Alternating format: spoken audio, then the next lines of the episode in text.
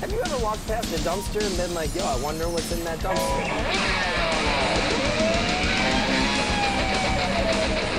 Either put on these glasses or start eating that trash can. Yeah, there's a baby in the garbage can.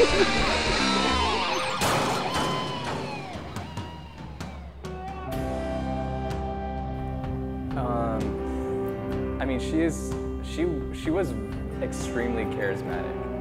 Like I would go into her office and she would tell me about, um, you know, she would tell me about the vision of the company and helping third world countries, and I would I would be so motivated to do my job, and then I would go back and I was working with a Theranos device, and I go, wait, what just happened?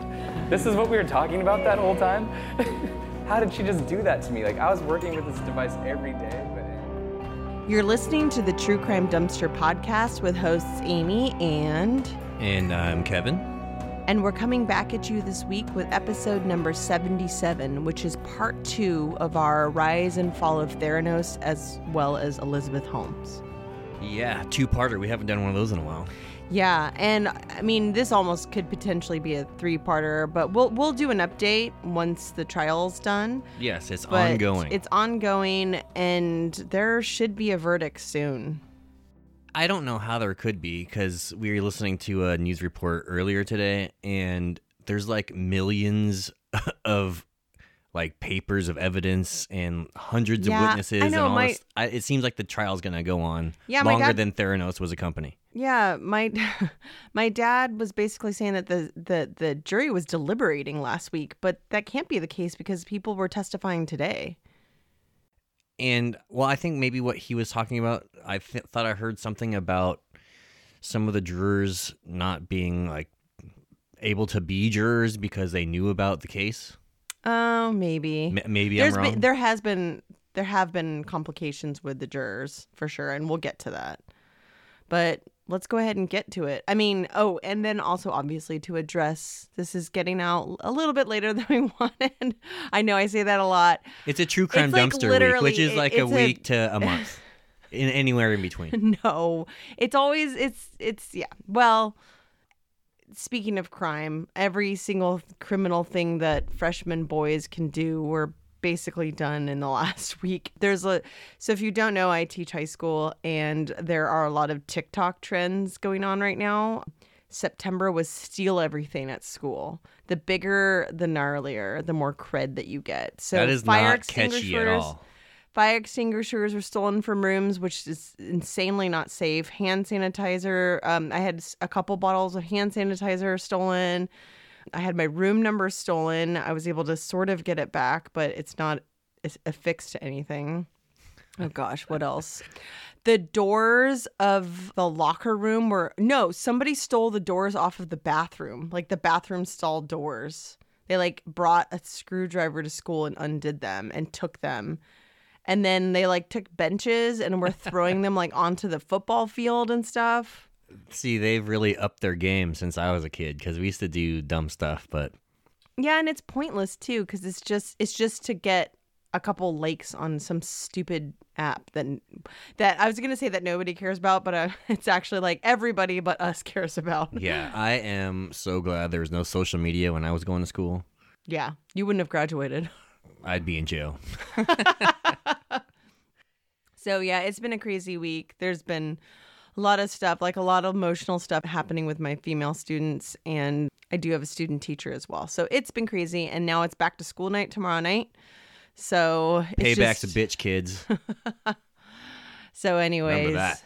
so that's why it's coming out later than we want. But this is our only night to record, so let's do this. We're in the eye of the storm here, so here we go. I know. Who knows what'll happen tomorrow? So where we left off at was 2013. Tyler Shultz, grandson to George Shultz, and he is a very important person. He used to be a, a Secretary of State during the Nixon years and stuff. He was very yeah, and he's gotten the highest and honor. very powerful person. And he's gotten the highest honor of like the Presidential Medal of Freedom thing. Like he got that like in the early 2000s. He I was think. around. He was He's been around forever yeah. under numerous. He was Contra Iran Contra. Yeah, that- yeah. yeah, that Watergate. He was there for that. Yeah, Uh, he, yeah, he's, he's for been several presidents. fist bumping the Illuminati for uh, decades. Yeah, So Tyler Shultz is that guy's grandson, and he begins working at Theranos in 2013. And he was noticing some funky stuff happening. Also around this time, Erika Cheung, the 22-year-old UC Berkeley chemistry and biology graduate, began working there as well. Both of these bright and young people, about six years Elizabeth's junior, would begin the unraveling of the med tech unicorn and be dubbed the whistleblowers. Ooh, what a ominous name. Erika Cheung thought she had scored her dream job. Quote, I was 22 years old. It was a job I could see working at for 10 years. I thought I was really lucky. Erika didn't and couldn't know it at the time, but she was about to become a key player in bringing the tyrannical Theranos down. And when we say tyrannical, it's purely Elizabeth Holmes. She was the tyrant. arguably Sunny Balwani was too. She was like, or he was the muscle. He was actually kind of like her, he was just the pudgy dog. guy that was like, she was milking money from. I think. But also like that was her attack dog. She kind of just the wanted muscle. to be. Oh, uh, I th- sorry, I didn't know that's what you said. But said. yes, go ahead. Yeah. M- I mean, she kind of wanted to be the brains of the operation, and she kind of wanted him to be the brawn. It seems like she didn't like. t- she didn't. I don't think she liked confronting people, or like doing the business part of it, or doing any part of it. Because if she had been realistically doing the scientific part of it, I don't know. Who knows? Yeah, Who knows what she was doing? But she was there a lot. But she never blinked, and so that kind of intimidated people. so, by the time that Erika joined the company, it had raised more than $45 million and had some scary ass board members at the time, which we talked about in the last episode, such as former secretaries of state Henry Kissinger, George Shultz, and senators and top military generals. Theranos had also just announced a partnership with Walgreens to allow consumers to test blood at their stores' pharmacies and was starting to garner glowing national media attention. About a month in, she was asked, Erika was, to run quality control on a patient's sample. Quote, I kept running it and running it, and it kept failing and failing and failing. It was Thanksgiving Day, and no one was in the lab. It was just me by myself, and I was freaking out. I contacted this helpline we had and said, I don't know what to do. This quality control keeps failing. I'm resetting the whole system, but I don't feel comfortable sending out this patient's sample. The response, she said, was to bring in the research associate, who deleted data points saying, quote, These are outliers. You can get rid of these.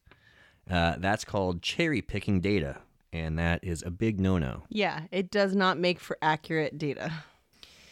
She called together the scientists and explained the problematic quality control. Yeah, basically to be like, yeah, you can't cherry pick data, and they're like, yeah. What do you mean you can't?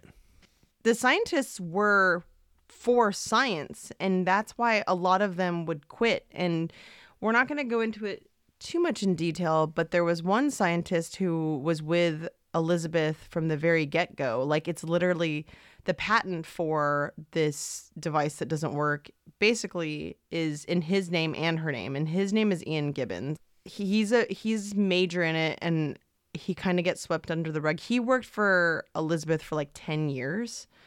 And when shit kind of hit the fan and he was kind of being forced to like testify to like a grand jury, he ended up trying to commit suicide. And it was really ugly because he wasn't successful. But then he went to the hospital for like seven more days and then died in the hospital. It's like incredibly sad. It's like this sub story of the whole Theranos story. And it's just so incredibly sad. And if you watch the documentary, The Inventor on HBO, or listen to the podcast series, The Dropout, they interview Ian Gibbons' wife.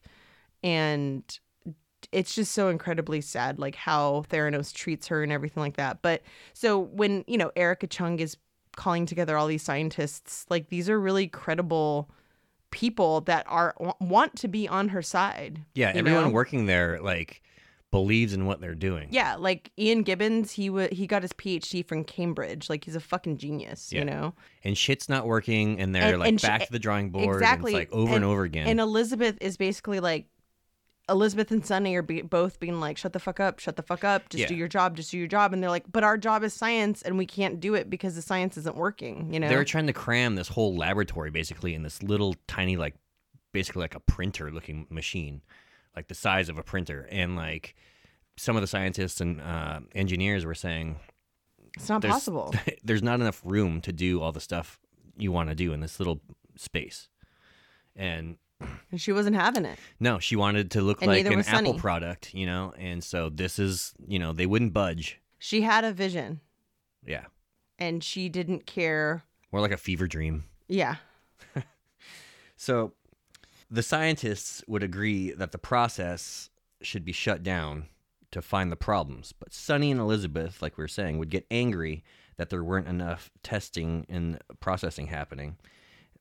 The quality control sheets tracking data kept disappearing. yeah. So like Erika Cheung, she was like, you know what? I'm gonna start taking account of every single time that like a machine fails and that there's like an issue with the machine. She started putting these sheets on there, basically keeping track of what day and what time like it, the machine fucks up. And then every day she would get to work and they would be like in the trash. yeah. And it wasn't the scientists and it wasn't her doing it. It was some it was probably sunny coming in and fucking being like yeah fuck this shit you know? We Or don't need, we don't need a paper yeah maybe. But again like that's that's hearsay. Allegedly. allegedly. It's not allegedly hearsay it just is hearsay. But yeah so that's why like erika was starting to get really stressed out from this job because she was trying to do the right thing as a scientist and over and over again she's being undermined Don't you guys know by now that doing the right thing will never make you money? That's a little aside. Anyways, glass tubes were breaking, broken glass and needles were everywhere, potentially threatening employees' lives as many of the blood samples were contaminated with disease. yeah So, So when we were watching the inventor inventor documentary, they were talking about how like the nanotainers, which is where the one drop of blood was, were these like little tiny pill-shaped cylindrical things that were completely round. Like they didn't have a flat bottom, so they would put them and they would like potentially roll off and like sometimes they would try to catch these samples and the samples were these little tiny glass vials and they're like, you know, some of these samples like had like hepatitis and shit in them because they were testing for disease. Ugh. Just so they were like just rolling off the countertops and stuff. Yeah, they just said that the the lab was a nightmare. Because again, I think there I think that Elizabeth's vision was more about more Apple than medical, right? And she wanted to look a certain way and she just she just wanted it to be something that it couldn't. And it's like she put more time and energy in branding and marketing than she did like researching and science. Yeah, and it's kind of funny in the that documentary, the inventor, the Theranos like headquarters or office or whatever is like above ground is all glass and like really like projects transparency and stuff like that. But then the lab and all that is down in, Like the, in the basement, basement, and yeah. it's like a labyrinth, and it's like confined spaces and stuff, so no one can see. Yeah, what's and going on. there was one visit, like Joe Biden actually goes to visit it and actually says like, "Oh, you're doing such a good job." But like literally, what they did is they brought up like a bunch. They brought like every viable like Edison machine and like set it up to make it look like there were a bunch of them, and just upstairs where there wasn't a lab, and they just made it seem like like literally did like cosplay lab, you know? Yeah. And Biden was like, You're doing a great job. And then, like, photo op and done. She would do that to everyone. She would do that with like Walgreens associates. Like, literally, they'd be like, We're to test your blood. And then they have like, you know, this big ribbon cutting ki- kind of ceremony thing. And then they'd sweep the executives away. And then people would fiercely work in like a real lab on, in the basement trying to figure out the person's like blood sample and stuff. Like, it was so much smoke and mirrors there. Yeah, and they would outsource some of these tests. Yeah, and they were using third party machines like Siemens and stuff. Yeah. And that's part of the lawsuit as well. They said that they don't test on using third party machines. It was all their own, you know, invention and that was a total lie. And and and both of them have gone on record to say like we lied. That is not true. We we use third party machines. And also, they claimed that Theranos was being used on the battlefield and in like medical helicopters in the military, and that was not true. Yeah, she was really trying to get military contracts because that is Well, and she had General Mattis, you know, and Yeah, other like really scary pe- people on the board, and so it gave her a lot of credibility with actually having none. if you can land military contracts, That, that's all you need. it's just a tsunami of money. It's a cash cow. Never stops. So Erika Cheung had lunch with Tyler Shultz one day. They both had seen things that were deplorable. They were both stressed out beyond belief and felt like there was something very wrong with the company. After seven months of working at Theranos, Erika Cheung couldn't take it anymore. The dream job had turned into a nightmare. That was when she started to get followed, harassed, and genuinely feared for her life. So this was that crazy lawyer that had him. her- Yeah. So so Elizabeth ended up hiring this guy. We're gonna talk about in a second. His uh, like Boybos or something. I had David Boies. yeah, David Boies. Um, he was Harvey Weinstein's lawyer, and who else? He's just a big scary lawyer, Yeah, he's basically like the most feared lawyer in like litigator. Yeah. yeah in Washington. Basically, he is like yeah, like he was Weinstein's. and and it didn't look good for him at this point especially i was listening to like in the podcast they were basically saying like he ends up being like their director of legal affairs and is paid like a pretty ungodly salary i believe and he basically writes scary letters for her hires people to follow ex-employees people are saying like it's kind of a lame fucking job for him to have for being such a scary you know litigator like to be some guy that's like typing up letters for like ex- like he was just people were just saying that it was just a, a weird position for him to take so it must have been paying like a shit ton so the company and Elizabeth were acting like they were going to sue Erika. yeah and erika doesn't have mud. shit like we'll Yeah, we'll get we'll get to Tyler. Tyler his he's got fucking wealth up the ass, right? But like Erika doesn't have shit. So she thought that they were going to accuse her of selling trade secrets and stuff. She was terrified. With the little money she had, she hired a lawyer who told her to report what she had witnessed to federal health regulators and to ignore the letter. She never received another legal threat. She then, later, took a biotech job in China soon after all of this. Yeah, and she said I, I believe either she said it or I'm I'm kind of assuming like it was kind of to get the fuck away from Theranos too. She was scared of them. Yeah, I mean, they're a very intimidating company. They have a board of fucking mass murderers. Yeah. So going to China, that's yeah, that's a big that's a big move. Tyler Shultz decided he had seen enough around this time as well.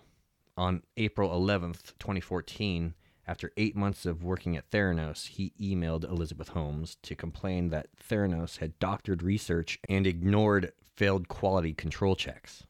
Elizabeth forwarded the email to Theranos president Sunny, who belittled Mr. Shultz's grasp of basic mathematics and his knowledge of laboratory science, and then took a swipe at his relationship with George Shultz, the former Secretary of State and a Theranos director. Sunny wrote, quote, The only reason I have taken so much time away from work to address this personally is because you are Mr. Shultz's grandson. So Tyler quit the same day, and that's when the shitstorm hit. Everyone in Tyler's family began to doubt him, begging him to reconsider.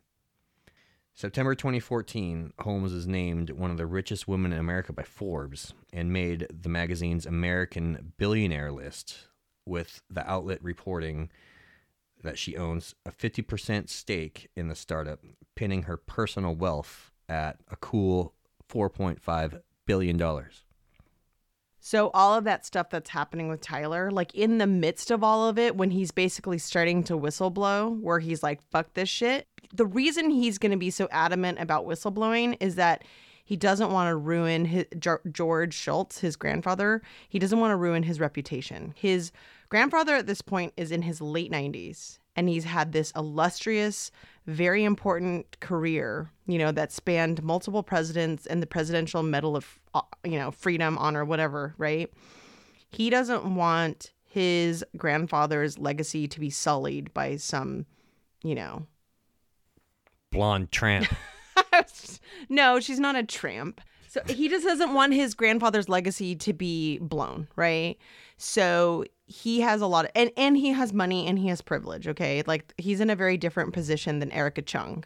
So basically in the midst of basically starting to whistleblow, all of a sudden she's getting this no- notoriety. So Tyler Shultz is trying to explain to his family how much of a fraud she is and how fucking dangerous it is to work there. And then simultaneously, she's being named in the Forbes top whatever list of cunt billionaires, right?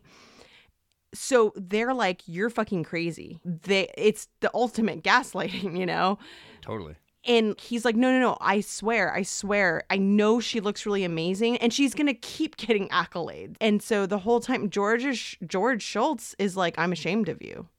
And it's like, he's like 92, 93 years old at this point, you know? Yeah, he's like he's not he's getting up there in age and he's getting pissed at his grandson for like fucking up this opportunity basically and his grandson is totally in the right So Tyler used an alias and contacted New York State's public health lab and alleged Theranos had manipulated a process known as proficiency testing, relied on by federal and state regulators to monitor the accuracy of lab tests.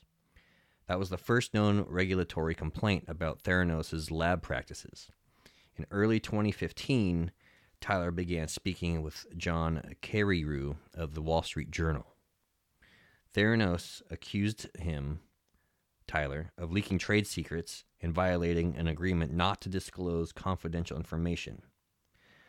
Tyler said lawyers from the law firm founded by David Boies, that sketchy guy we were talking about, one of the country's best known litigators, and who later became Theranos director and legal powerhouse Nazi, legal Hitler, surprised Tyler yeah so during a visit yeah to his so like george house. shultz is like hey i need you to come over and have some tea or something like tyler's like, sure intervention. yeah. basically these theranos lawyers they step out of the side bedroom and they're like hello tyler you know and they want him to sign like these crazy documents saying that he takes everything back and that he won't talk to anyone ever about theranos ever sketch. So, even though they are trying to intimidate the fuck out of Tyler, they couldn't crack him. He didn't give things up and kept talking to John Carreyrou.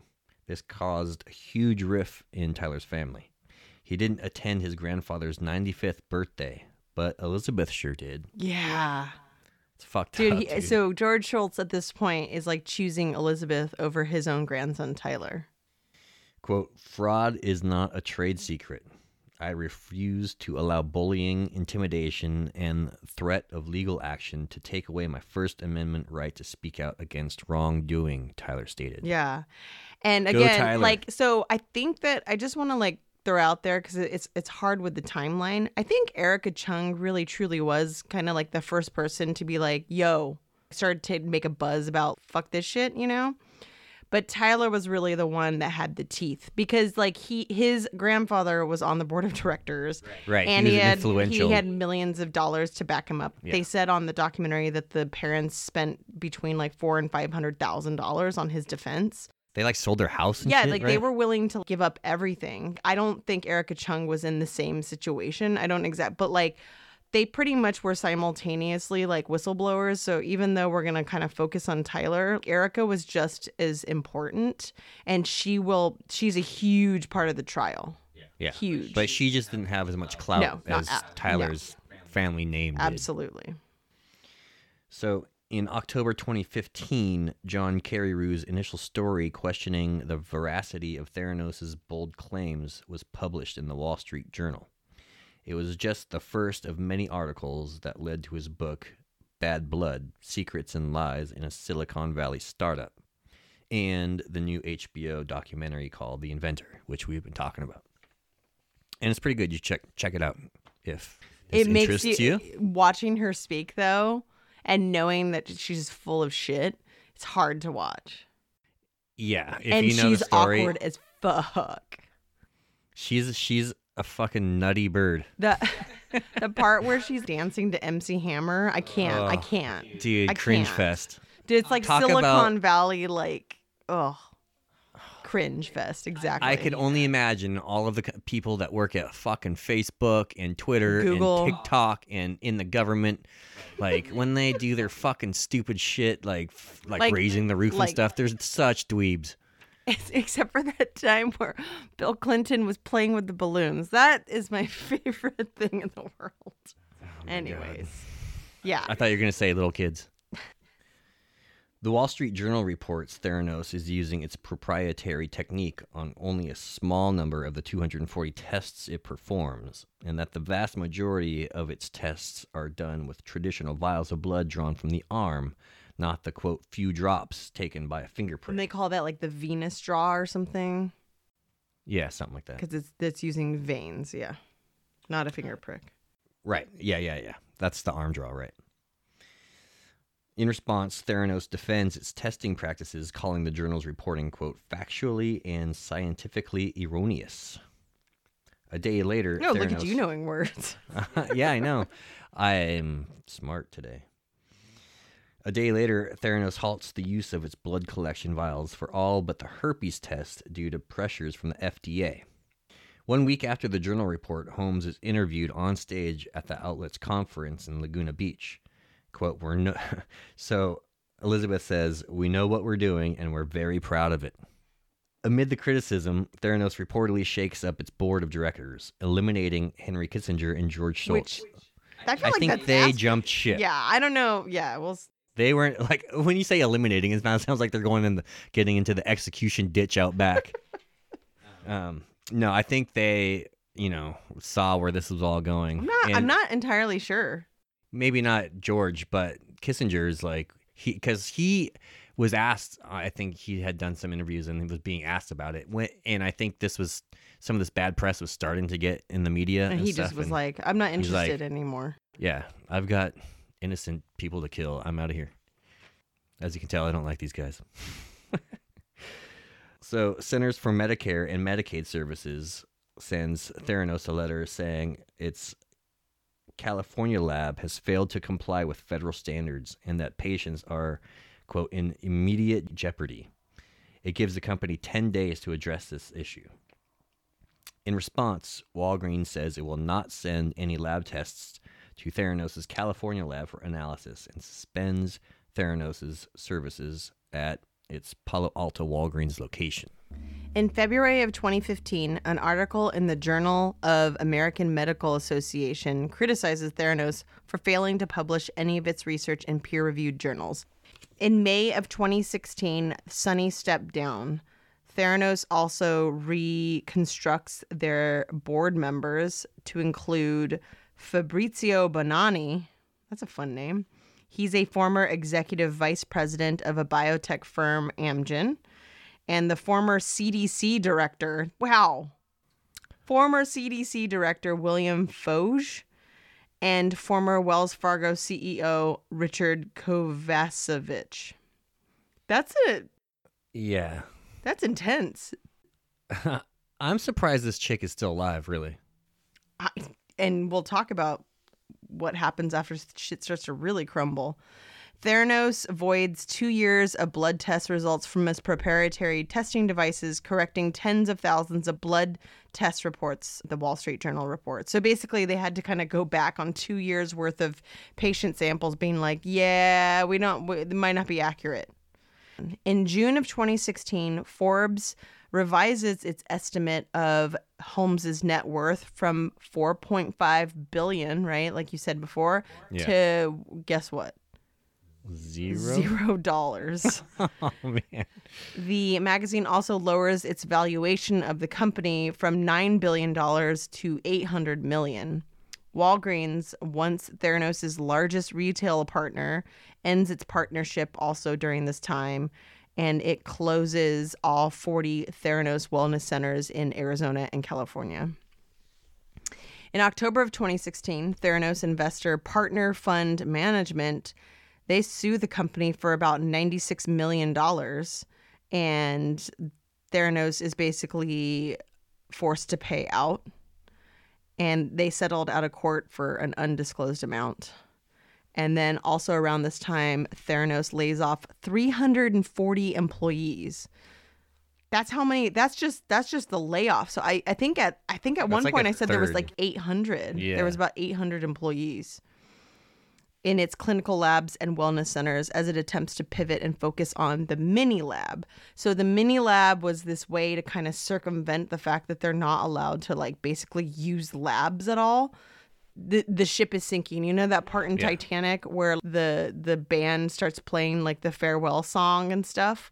She's like the cook in the kitchen that's like, "We got to get this dinner out." And you're like, the ship is sinking like and everybody's dying and she's like but my pate you know My biscuits are burning. yeah so she's just trying to salvage what she can and so she they start to kind of pr- create like a new product at this point when like literally So the mini lab Yeah. is the Edison 2.0, right? Something like that. So she unveils this thing called the Mini Testing Laboratory at a conference for the American Association of Clinical Chemistry. In selling the device versus owning its clinics, Theranos seeks to effectively sidestep the CMS sanctions, which don't prohibit research and development. So basically, she's not arou- allowed to run laboratories for patient blood testing, but they're going to continue research because it didn't bar her from doing research in like a laboratory away from patients. So in November of 2016, Walgreens sues Theranos for 140 million dollars, and again, like the last lawsuit, it's settled out of court in August of 2017. In January 2017, Theranos downsizes again, laying off approximately 155 more employees, which is at this point about I think this is more than half of their employees. Yeah, so they're probably around to like two 250. something like that. And then the Wall Street Journal. So like while all of this is happening, this John Carreyrou guy, he like is continuing to write about this sinking ship of Theranos, and he is just relishing in it. And they have this like chant. So the people that are staying at Theranos, the people that are like staying at Theranos is like these diehards, like yeah, because like during this whole time as their ship is sinking, like Elizabeth is like going on like interviews and stuff, being like, the more they fight me, the the harder I go, kind of a thing, you know, like. yeah, she is still like She's still gung ho Theranos at this point. Yeah, she thinks she can make a comeback. It's It's fucking crazy. it's kind of sad. like cuz it's like again, is she fucking nuts? Like Yes, does she really I can answer But that. I mean like does she really believe this shit or is she doing it because she's like, "Hey, I've raised, you know, hundreds of millions of dollars before, I can do it again." Where is this coming from, you know? I feel like she just convinces herself that it's So then should she All be good. found innocent in her trial then because she's mentally ill? So we'll we'll get there, but just bear that in mind. So Theranos fails a second regulatory lab inspection in September of that year and they are forced to close their last blood testing location as a result. So basically in April of 2017, Theranos loses millions and millions of dollars more from like the state of Arizona because Arizona's pissed and like all kinds of like she's just she's just paying out she's hemorrhaging money at this point. So in March of 2018 the SEC charges finally so this is March of 2018 after you know years of this she well potentially yeah like years basically of this stinking ship it kind of started when Tyler Shultz whistle blew finally they're charged with fraud a massive fraud involving more than 700 million dollars from investors in which they called a elaborate years long fraud where they exaggerated or made false claims about the company's technologies business and financial performance so they're alleging that Elizabeth and Sunny knew that Theranos' proprietary analyzer could perform only 12 of the 200 tests that it published on its patient testing menu. So Elizabeth basically gives up control of the company at this point. However, Sunny is fighting the charges with his attorney saying that he accurately represented Theranos to investors to the best of his ability. And I almost like believe him because I don't think I think that so at this point there's charges. yeah. So at this point, the SEC is charging them. And right around that time, within like two to three months, talk about great timing, John Carreyrou is able to publish his book, Bad Blood, which is in part all of his articles together. in all of his extensive interviews with Tyler Shultz and Erika Cheung and all kinds of people like coming up from like Elizabeth's past. And then also that same month, right after, you know, they're charged with these fraud things, that's when I think that he I don't know if he sold the rights or the the rights were obtained in some way. Director Adam McKay, who directed The Big Short, he secures the rights to make the film starring Jennifer Lawrence as Elizabeth Holmes by the same name. So it'll be called Bad Blood. So he must have bought the rights from John Carreyrou. So John Carreyrou becomes very successful off of this whole thing. But he, without him, I don't think that everything would have gone down the way it did because basically he gave Erika Cheung and Tyler Shultz a sounding board. And the Wall and Street the Wall Street Journal, Journal is heavily read. pretty Yeah. big rag. Yeah. And it's credible. June 2018, Elizabeth and Sunny are indicted on federal wire fraud charges over allegedly engaging in a multi-million dollar scheme to defraud investors as well as a scheme to defraud doctors and patients. And we find out at this time that they both face up to 20 years in prison and both have pleaded not guilty. Minutes before the charges were made public, Theranos announced that Holmes has stepped down as the CEO, and in her place, David Taylor, who is their general counsel, he takes over as CEO. I, I would not want to be CEO of this company. Yeah. So finally, as so that was like a hail mary, because then like two months later, in September 2018, Theranos finally dissolves. I don't see how it could keep going. Yeah. So like C- the CEO, this guy David Taylor, he tries to sell the company, I guess to like salvage any kind of money, and he, I guess he like scouted it out to 80 potential buyers and nobody nobody wanted it. And so he finally wrote, "We are out of time.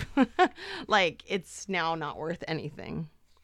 in March of 2019, the documentary The Inventor comes out on HBO, which is very well done. And it, I think it includes, I don't think I mentioned this before, but Elizabeth hires this brand marketing person, like a a person whose job it is to make your company look good. And that guy has crazy connections. And he gets Errol Flynn who's like a critically acclaimed documentarian. If for you guys who don't know he did he did the thin blue line. He did he's done everything. Like he's one of the most important documentarians of our time. The thin blue line is a pretty major documentary. Maybe we should do an episode on it. Anyways so there are actually clips of Errol Flynn was actually making a documentary about or like helping to kind of brand Theranos when they first started and he's like hired and so we'll, in the documentary you actually see clips of Errol Flynn's work in there I believe. So in May of 2020 an additional criminal wire fraud charge is tacked on to the many many other things. Oh, and also between those two things, between the inventor coming out, which is a pretty scathing documentary, and before the next the the final wire fraud charge, you know what happens in between those two things? What's that? Uh, well, Elizabeth goes to Burning Man. oh, right. so there were like these pretty scathing articles about it was like while her company is burning, she's going to Burning Man. So it's like literally she has ruined a lot of patients. I, I, I can't say that she's ruined their lives. She's made them very uncomfortable.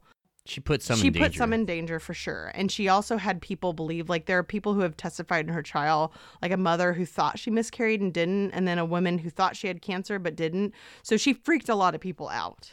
I don't Yeah. know if any, you know, I don't know if anyone was significantly harmed by her test results, but she fucked a lot of people up basically. And then on top of that, at least 500 to 800, 900 eventually like employees were like laid off of their jobs and had to like and all the investors and that all the just investors lost money. Oh, I'm so sad about fucking Betsy DeVos and fucking Rupert Murdoch. No, I'm not. Yeah, no. But I mean, anyways, they- but like she fucked over a lot of people.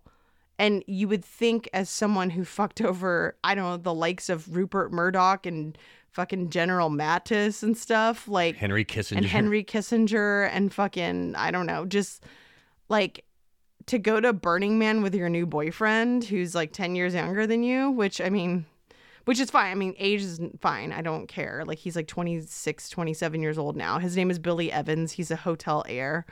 Um, I mean, she knows how to pick him. Like she doesn't have any money now, so she finds a rich boyfriend. They go to Burning Man together, and apparently his Instagram is just full of like him and Elizabeth being BFFs, and her being real like silly and funky in pictures. Like here's a silly coat I'm wearing, and these are silly glasses. Like she's having like the time of her life, and going to Burning Man and like being in love during a time where she's yeah basically ruined a lot of people's lives. Uh, you know, le- not least of all fucking Ian Gibbons. Like if if we want to put one death on fucking her on on her, fucking Ian Gibbons. Fair enough. So I think she probably went to Burning Man to like go burn all her documents and she puts them in the Burning Man. Yeah. yeah, right. So home uh so in September of 2020 we start to hear about her defense strategy which is to say that she has some kind of mental defect or mental disease and also that she is going to say and has said in her trial that she was the victim of a decade long abusive relationship with Sunny. Now I don't want to make light of that, but I don't know. I think I think that the way it has been described in the trial is that it's more of like a mentally abusive relationship. I don't think he physically or sexually assaulted her in any way. Okay, okay. So first of all, Okay. Elizabeth is a fucking complete liar. Okay, that's established. Yeah. And then in this documentary, y some people describe Sunny and Elizabeth's relationship, and Elizabeth was the dominant one. Everyone says. So I Seemingly. I, mean, there's no way we can know, obviously, because we are not behind those closed doors. Correct. And like, I always want to believe victims, but it does feel like she is saying that she was abused by him to separate their trials. And it may have actually done Sunny some good too. I'm not, Yeah. and, and again, like, I'm not going to try to defend his shit because I don't exactly know we don't know. yeah, I don't know what the definition is of abuse in in this context, but I do know that it would because of that claim, they were able to get their trials separated. And I think that actually ultimately ends up being good for Sunny because being connected to Elizabeth, I, I don't think I would want to be. automatic. Well, I don't know. So who know? Like, she's so rich and powerful and white um, that That's regardless of anything. but I mean, like, she might get off. Well, so it is up to a jury. Yeah. And she is a very manipulative liar. She got big puppy eyes that she never blinked. Well, and we'll talk about other things that bought her some sympathy for the jury too later on. Yeah. But so, I mean, it's already established that she's a just a fucking insane liar hmm with a crazy poker face. But I mean, like, anyone who's on trial for anything is uh, nearly, I would say, you know, at least 90% of the time, they're going to try to plead not guilty. And then if you plead not guilty, you have to have reasons. And so these are her reasons, whether, well, you know, there can, she's been able to hire like some of the best lawyers around. So yeah. I think it might dig up Johnnie Cochran. Oh, shut up. Sunny's trial starts in 2022, like I think January of 2022. So like it is even though their cases are separated at this point or their trials are separated, there's a really good chance that obviously the outcome of her trial is going to heavily influence his trial. And because we're doing this podcast, I can't be on his jury. I would actually love to be on his jury. Were you asked? I wish. I've only I've I want I think you know a little I'm too much. the fir- I know I I know way too much at this point, and they'll listen to the podcast and be like, "You can't do this," because they already know that like we think that they're guilty. I don't know. I don't know. Actually, you know what? I'm not decided. You can still pick me. Oh, well, you heard it here first. Uh, I will still. Whoever I will serve. Yeah. Yeah. I think I get reimbursed by my school you district. get like a, a hot dog and a high five, I think, for showing up. So in December of 2020, um, like basically the trial was supposed to start in July of 2020, but this little thing called COVID 19 happened. And so then it got postponed to December 2020. And then it was like put off some more. And then in March of 2021, when they're about to restart things, dun dun dun, she's pregnant. Oh, what a miracle. I know. So I don't think it was immaculate conception, but uh, it was by Billy Evans Jr., her boyfriend, potentially husband. There has been some reports that they actually got married in Ju- June of June or July of 2019, but like there's no public documents that people have found to to support that. I don't. There is some screwy stuff with their relationship, but whatever. Every time you say Billy Evans, I think Billy Gibbons from ZZ Top. no, not the same person. He recently passed. so Oh, all rest right. in power, buddy. So yeah, so like what I was saying, in March of 2021, she's pregnant. So surprise, surprise, the trial is put off more, and she has her child in July. And so basically, they're like, okay, well, you got six weeks, and then your trial is going to start. So in like basically the next month in August, the jury selection starts, and there's a lot of craziness that happens with jury selection. Um, and they basically get these 12 jurors, and then like immediately one is exposed to COVID 19, and then the trial is like delayed for a while. And then one of the jurors is like forgot to disclose that they actually worked for an accounting firm that temporarily worked with Theranos for a while, but the judge. How do you forget to disclose well, I don't know. That I guess they didn't know. They said that they worked for this place and they didn't know that Theranos was a client. And I guess nobody picked up on it until later. And I think somebody was like, hey, you do know that your firm worked for Theranos, right? And she was like, oh, shit. So she went to the lawyer, was like, I guess like my firm worked for Theranos. I don't think she worked at the firm at the time that the firm worked with Theranos. Because remember, Theranos has been around for at least a decade. it? Right. And so this accountant or whatever she is, right? She works at this firm and that firm represented Theranos at some point for like 6 months when she didn't work there. So that's not that crazy that she didn't Yeah. disclose. It's like, you know. Seven degrees. So basically the judge was like that's fine, you can stay on because they were getting kind of concerned. They're like we only have a couple alternates because then a, the 19-year-old juror, which that's I'm sorry, that's very young. Like when you were 19 and you worked your shitty hourly job, Yeah. like you couldn't be gone for weeks to serve like on a crazy trial. the trial. 19 year old had to go to the mall. Yeah, so the 19 year old who probably worked at like fucking Orange Julius or something is like, hey, judge, can I talk to you one on one? And judge was like, okay. She was like, hey, my job, I'm gonna lose my job if I if I if I serve on this jury. And he, the judge, for a while, I don't actually know if it got settled or not, but like the judge basically is like, can you like serve on the jury during the week and then like work on the weekends? Like he Or work at night. and but he's like but trying to, like, apparently the, the trial's only it. going on three days a week. It's only Tuesday, Oh, Wednesday, okay. and Friday. So I think that I think that may have e- they may have even done that somewhat to co- accommodate her. So I'm Hmm. not 100 percent sure, but like basically, I think she stayed in, or maybe he let her go, and the alternate stepped in for that. But basically, it was starting to shape up very strangely at the beginning of the trial, where it's just like all the jurors were like dropping, you know. So the trial begins on September 8th, and the opening arguments happen. And she has her lawyer is named Lance Wade, and he presents in his opening statement saying that Holmes didn't go to work every day intending to lie, cheat, or steal. Well, that's good. And then the government's opening statement is given by U.S. Attorney Robert Leach. And he told jurors that Holmes engaged in a scheme of fraud and misleading claims to attract investors and expand the availability of its testing device into huge corporations world, you know, worldwide basically.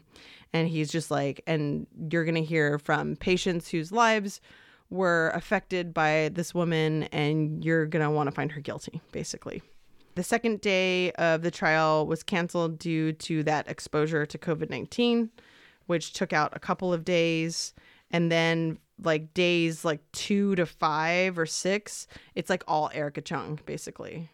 Because, like I said, Tyler Shultz really was like the whistleblower in it, but like Erika Cheung, she knows the shit. And she was trying to call them out from like day one when she started working there.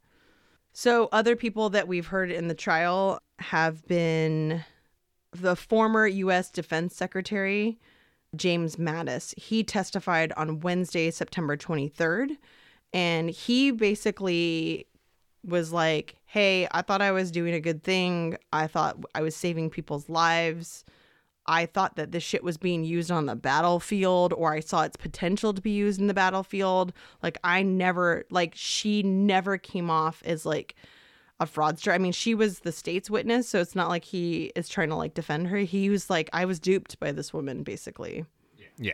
And apparently he was like totally cool, calm and collected and basically just said what he needed to say, but he was on the stand I would say for like I think it was like 3 or 4 hours so the, our most recent update is September 29th and that's when the former Theranos lab director Adam Rosendorff he has been testifying as a witness. So like we're literally we're we're this breaking news here. Yeah, like that's it's today. it's it's ongoing. Is it is today the 29th? Currently. Is it really? Oh wow, that was really recent then. Look at that. I had the most recent tweet.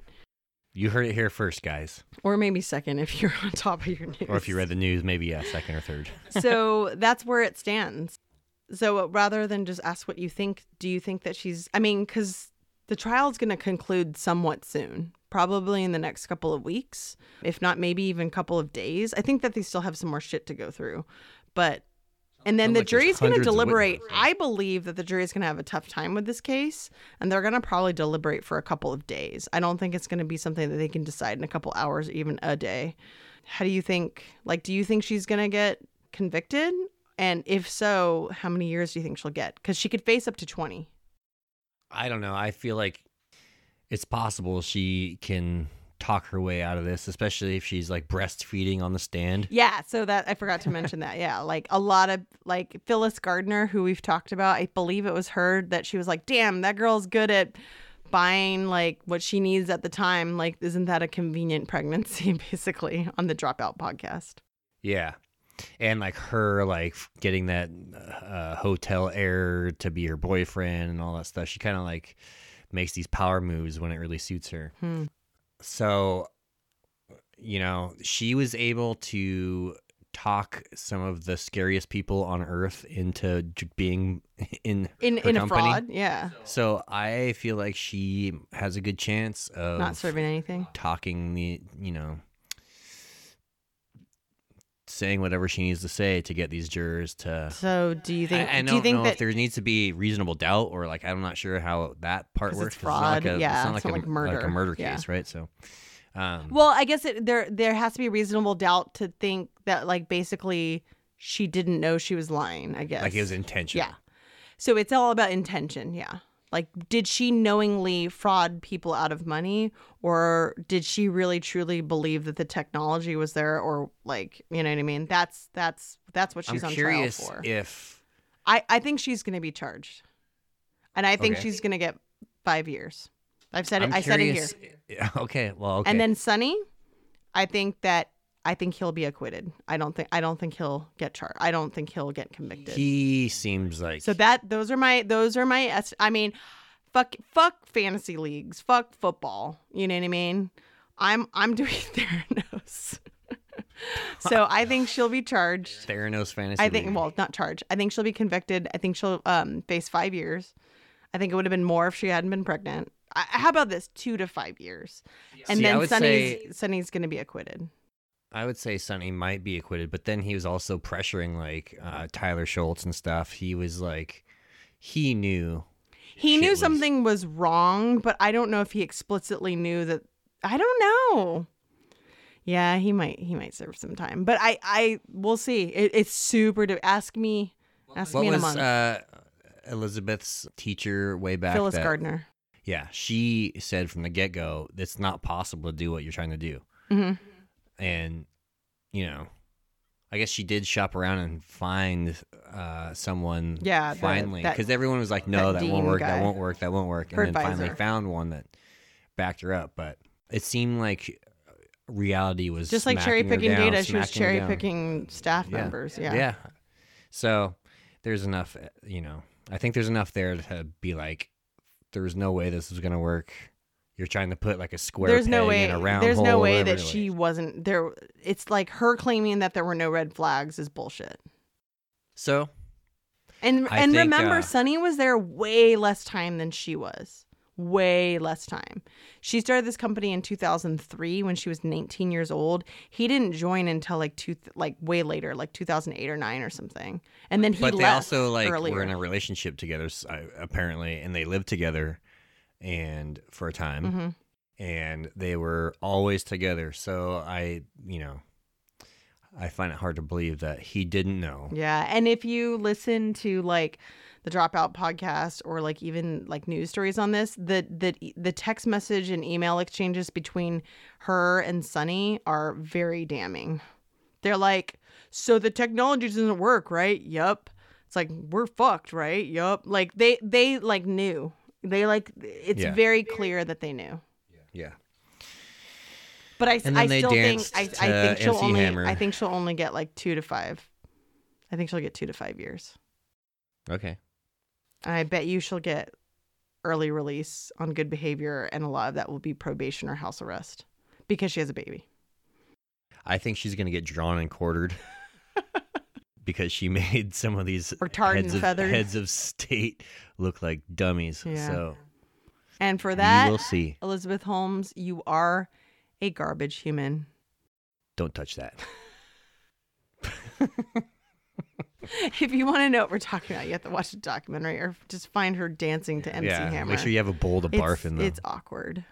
So you can join our True Crime Dumpster Facebook group. Follow us on Twitter, TC Dumpster, and on Instagram, True Crime Dumpster. You can email us at truecrimedumpster at gmail.com and listen to our show on Apple Podcasts, Stitcher, Pot, Sp- Spodbean, Spodbean's great. If, if you haven't seen that one, check it out. Podbean, Spotify, YouTube, and many other platforms. I don't have to name them all. We're just on everything. Come on. Don't forget to rate, review, subscribe, and tell your friends about our podcast. Every review, rating, and referral helps us to get to a larger audience. Tune in next time as we continue talking out the trash. Bye bye. Bye bye.